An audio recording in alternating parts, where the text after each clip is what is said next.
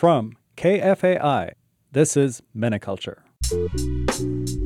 You I just want to groove people. I just want to have like some sort of a fiesta. Oh goodness, I want us to have our own building. Oh magacayga waxaa Ahmed Asad. My name is Ahmed Asad, and this is a Somali poem. This podcast brings you stories about Minnesota arts, culture, and history. They took away my way of providing for my family. Hey there, policeman, I can't breathe. We go out there and we do us. I'm Ahmed Maman. If you're new to the show, here's what we're about. KFAI is a volunteer run community radio station in the Twin Cities. I host one of the more than 70 shows that the station runs. It's called Sangam, and I play music from South Asia and the South Asian diaspora. Music like this.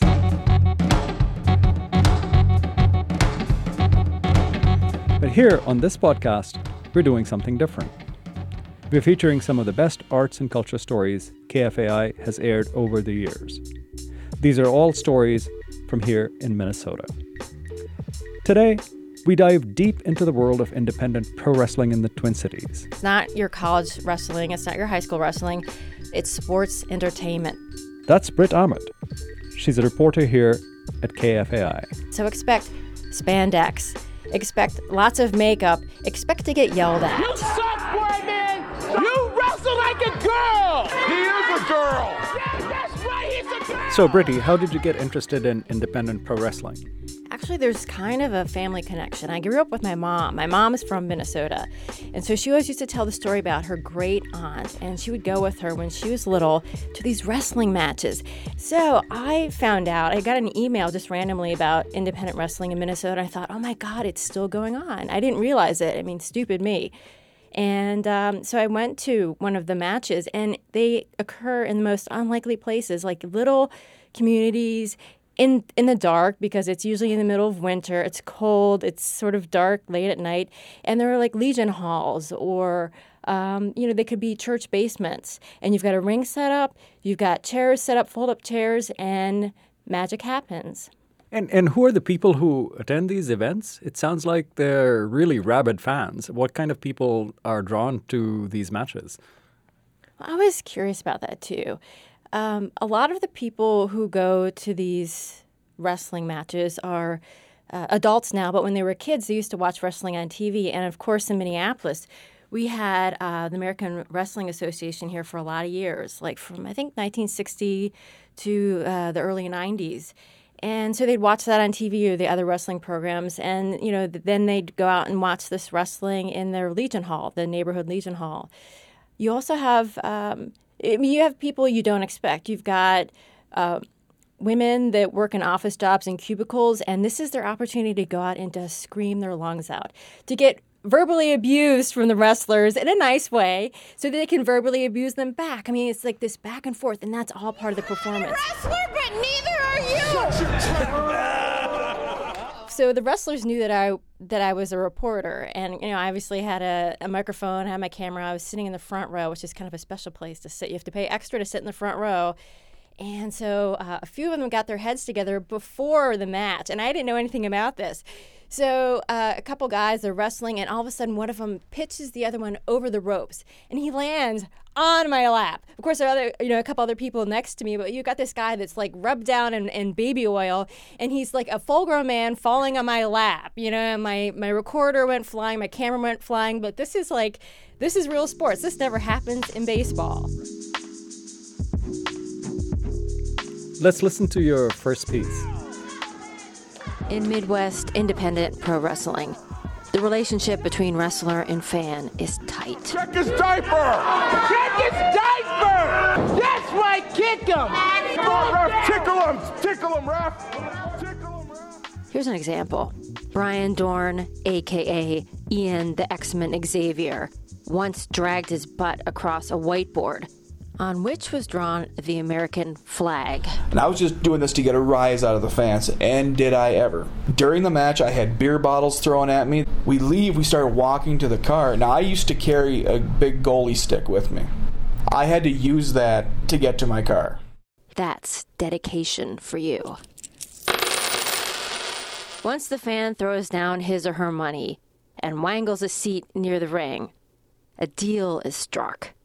The wrestler promises to thrash his opponent with as much swagger and physical drama as a Roman gladiator, minus the death blow. One, two, three, and the fan promises to scream like hell.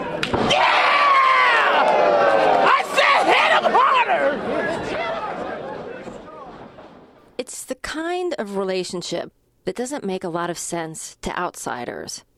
The wrestlers shout at the fans. You shut your mouth! And the fans shout back. If they got a chance, they'd string each other's guts on tennis rackets. Or so you'd think.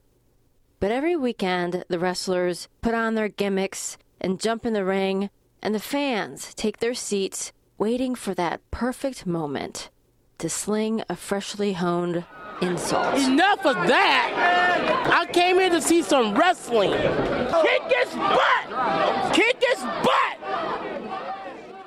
The Twin Cities independent wrestling scene is small enough that it doesn't take long to get a hook on each of the wrestlers. Cody Rice shaves his chest hair in the shape of a heart. Doug the Space Alien tickles his opponents. Danny Duggan never goes anywhere without his fanny pack.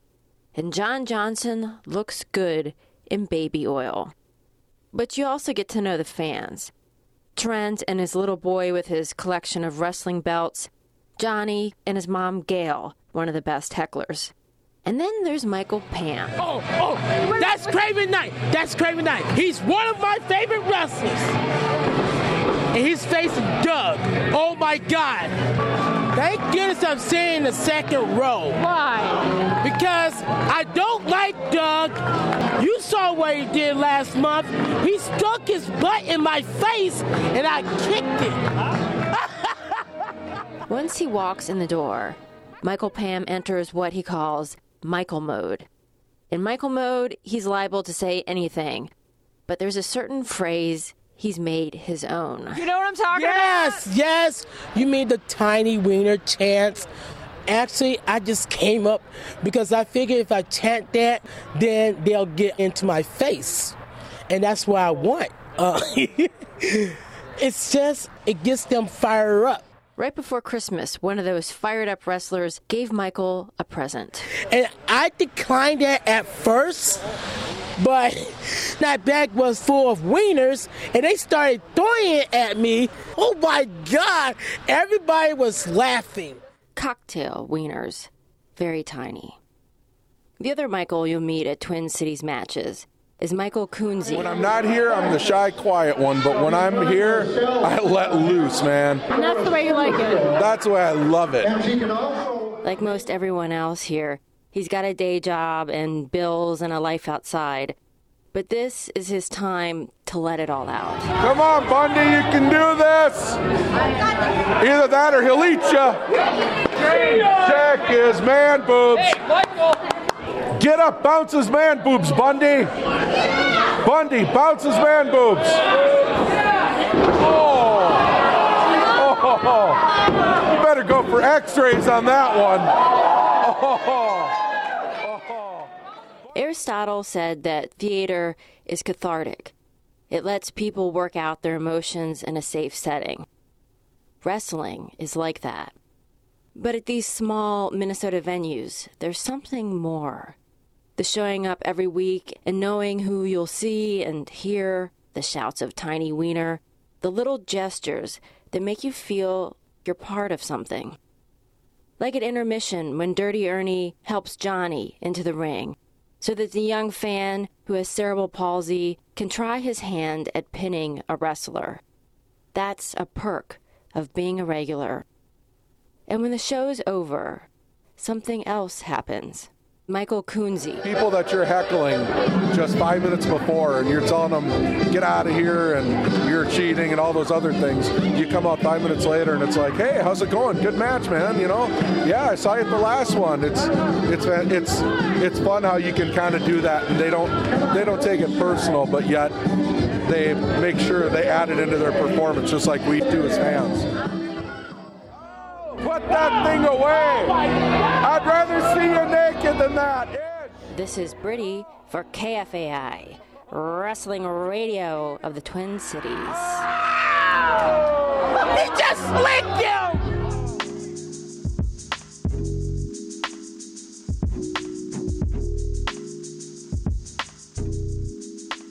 Brittany, you profiled a couple of wrestlers, Billy Blaze and Spider Baby, and we're going to listen to a story about Spider Baby, but tell me more about Billy Blaze. Well, Billy Blaze has a real name, and it's Bill Boria. Uh, he was into uh, weight training, bodybuilding. So he, he'd go to Muscle Junction, which was owned by Jesse Ventura, and he was hanging out with all these wrestlers. And you know, they they realized he was in great shape, that he really liked kind of like this um, athletic. Uh, sports lifestyle, and they suggested he get into wrestling. So he did from a very young age. He got into wrestling, and um, he's just sort of sort of transformed over the years. I think he started out more as the good guy in the wrestling because like wrestling is all about the good guy and the heel, the bad guy. It's like superheroes and supervillains. It's a, like a lot like comic books. But these days, he's Billy Blaze and he's a super bad guy. So he's the one that will get in the ring. And if, like, you know, maybe you get up to go to the bathroom during his match, he'll stop and he'll start abusing you with, like, really kind of colorful, interesting language, you know? And, uh, you know, but, but fans love it. I mean, fans really love getting chewed out by the heel for, like, leaving in the middle of a match, which, you know, don't do. Another wrestler that you profiled is Spider Baby. Let's listen to your story about him. In professional wrestling, the biggest challenge isn't winning, it's getting noticed. In 1938, that was on the mind of a Minneapolis promoter when he pitted Joe Reno against Roughhouse Ross in a ring filled with 250 gallons of ice cream. The press loved it, and the freeze match wasn't something fans would forget soon. Gorgeous George's collection of robes totals over a hundred beautiful robes. The best self promoter of the 1950s had to be Gorgeous George. Born George Wagner, he pranced into the ring. Amid a cloud of perfume, he tossed tiny little Georgie pins into the audience and broke into tantrums when he didn't get his way. And just to make sure he got enough ink, he invited reporters to the beauty parlor to watch him get his hair curled. Take, take a look at Gorgeous George's hair now. It's prepared by Franklin and Joseph, two of the outstanding beauticians and hairdressers. Though the gorgeous one died in 1963, fans growing up in the 70s, 80s, and 90s were familiar with his legacy, if not his name. Terrence Greep was one of those fans.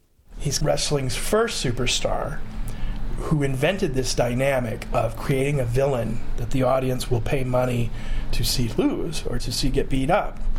Um, and he presented this overtly effeminate, parenthetically gay, and yet overtly gay, in a time when the love that doth not speak its name doth not speak its name, the 1950s.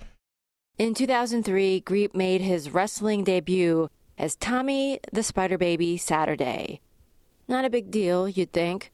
Just another hopeful trying to make his name. Well, Out Magazine found out about it and they ended up covering it, and it turned into a national story. The local Fox, they covered it. A lot of other people covered it. It, was, it turned into a fairly big story. Kick his butt, Spider Baby. That's not cheating, okay? National press. And Greep didn't even have to take a dip in ice cream. So why the fuss? Out Magazine recognizes me as the first openly gay pro wrestler to come out on a national venue. Not that there hadn't been openly gay wrestlers before Greep. There were. But the difference was they didn't come out in the press as gay. Greep's coming out at the very beginning of his career forced him to contend with Gorgeous George and the bad guy wrestlers who'd followed in his wake. These wrestlers were just bad because they were gay. It's as simple as that, you know. And it was, in a way, a very lazy way for a bad guy to, as we say in the business, get over as a villain. You just wear feather boas to the ring. You just, uh, you know, wear a fancy robe or whatever. Act prissy. And something that's been very important to me is not to be the gay wrestler. Although once you sign off on that, you, you pretty much are but I've never been, you know, the pink flamingo. I've never been the rainbow arches or anything like that. You know, Spider Baby, there's nothing intrinsically gay about that gimmick. But for one fan, at least, having a gay wrestler like Spider Baby meant an awful lot. He's got that classic belt right up under his flappy nipples thing, flannel shirt, the uh, baseball cap. And I could tell he was gay as a Christmas goose, though he did not look the part. And this old fan was telling me how, you know, when he started off as a wrestling fan, Gorgeous George was kind of his only role model and a pretty negative version of gay men at that. And he kind of looked down and he looked up and his eyes welled up with tears and he said, I've been waiting for you for my entire life. And I said, Oh, well, that's rain. And so I got all choked up and I gave him a big hug and I said, Well, I'm, thanks for waiting for me. And I shook his hand. I said, Well, I'm, I'm sure I'll see you around at the matches because the, the key to a good pro wrestling match is knowing when to end it. And I thought, I'm not going to top this emotional reaction. So I just excused myself and I went to the back but it's haunted me in a good way ever since in that when I did what I did, when I came out before my first match, when I was covered by Out Magazine and all the rest, my intention was to offer myself up as a possible role model to teenage boys who, who were also in love with wrestling and were having the same problem I had and this other guy had of you know extremely negative stereotypes in pro wrestling. Here's a wrestler who's saying he's openly gay, and his gimmick has nothing to do with being gay. Dude, ah, the end. Being gay is not so bad, kids. That was it. The idea of a guy in his 70s being moved by that had never occurred to me, and probably was the single most touching interaction I've had with a fan. And I think about it fairly often. This is Brittany for KFAI. And that'll do it for this episode of the MinneCulture podcast. Support for MinneCulture is made possible by a grant from the Minnesota Arts and Cultural Heritage Fund. Our music is by Javier Santiago. We'll be back soon with more stories from here in Minnesota. In the meantime, catch a wider array of programming on Fresh Air Community Radio KFAI, 90.3 FM Minneapolis and 106.7 FM St. Paul, and on the World Wide Web at kfai.org. Radio without boundaries. You can listen also using the KFAI app, which is available for Android devices through the Google Play Store and for iOS devices through the Apple iTunes Store. Thanks for listening. This is Ahmed Norman.